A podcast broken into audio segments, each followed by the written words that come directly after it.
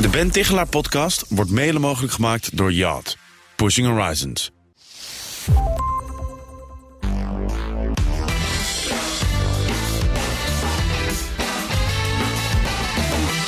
Wat is de werktip van de week? Nou, in deze periode, zo oktober, november, dan worden in heel veel bedrijven de nieuwe jaarplannen en de strategieën voor, eh, voor het volgende jaar afgerond.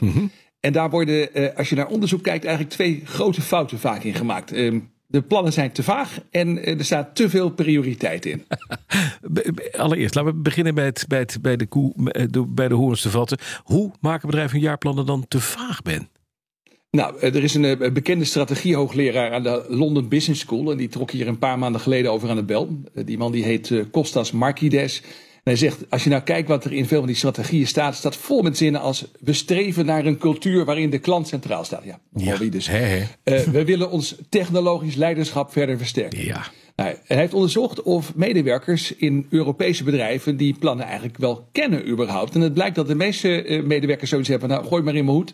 Een ruime meerderheid, in zijn onderzoek 65 procent, Hm. ruime meerderheid van de medewerkers kent de strategie van het eigen bedrijf helemaal niet. Dus die hebben geen idee wat eigenlijk de plannen überhaupt zijn. Ja, precies. Dat, Dat is wel opmerkelijk. Dat is vrij vaag. Maar ook te veel, zei je. Dat is het tweede element. Hoe, hoe Ja. bedoel u?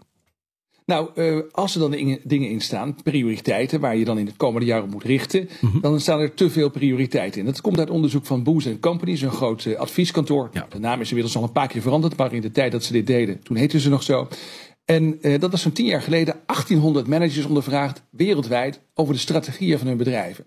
En daarin zei ook weer een meerderheid, en dat was ook in de 60%, 64% zei, we hebben te veel prioriteiten in onze plannen staan. En vaak zijn die plannen, of sorry, die prioriteiten ook nog tegenstrijdig. Dat lijkt me niet heel goed voor je bedrijf. Hè? Eh, Maar is het ook, eh, krijg je er ook last van? Heeft het financiële gevolgen als je dit soort fouten maakt? Te vage Ja. en te, te, te, te veel eh, jaarplannen of prioriteiten? Het grote probleem is, dat was in dat Boes eh, en Company onderzoek, daarin zeiden managers, ja, het is voor ons vaak helemaal niet duidelijk waar we nou onze mensen en onze middelen op moeten, moeten sturen. inzetten. Ja.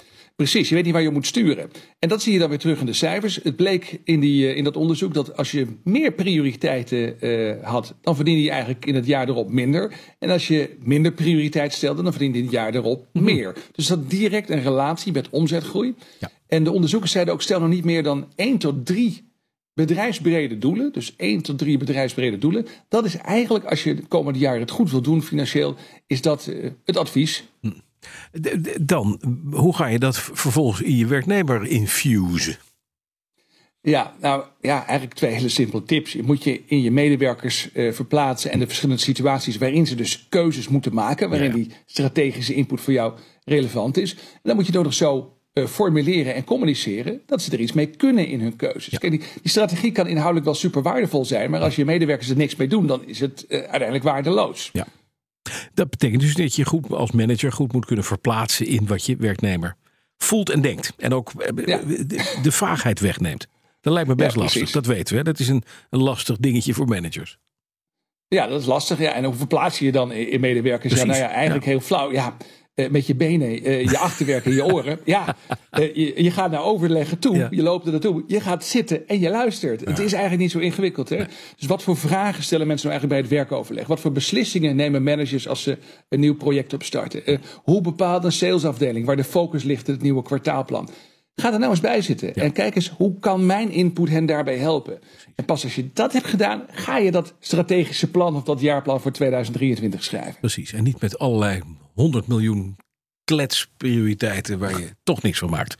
Want dan, ga je minder aan verdienen, heb je net gezegd. Dankjewel, Ben Tirelaar. Tot volgende week. Ben's podcast kun je beluisteren op bnr.nl via je favoriete podcast app. En die is eh, elke woensdag daar. Komt er een nieuwe aflevering. De Ben Tichelaar podcast wordt mede mogelijk gemaakt door Yacht. Pushing Horizons.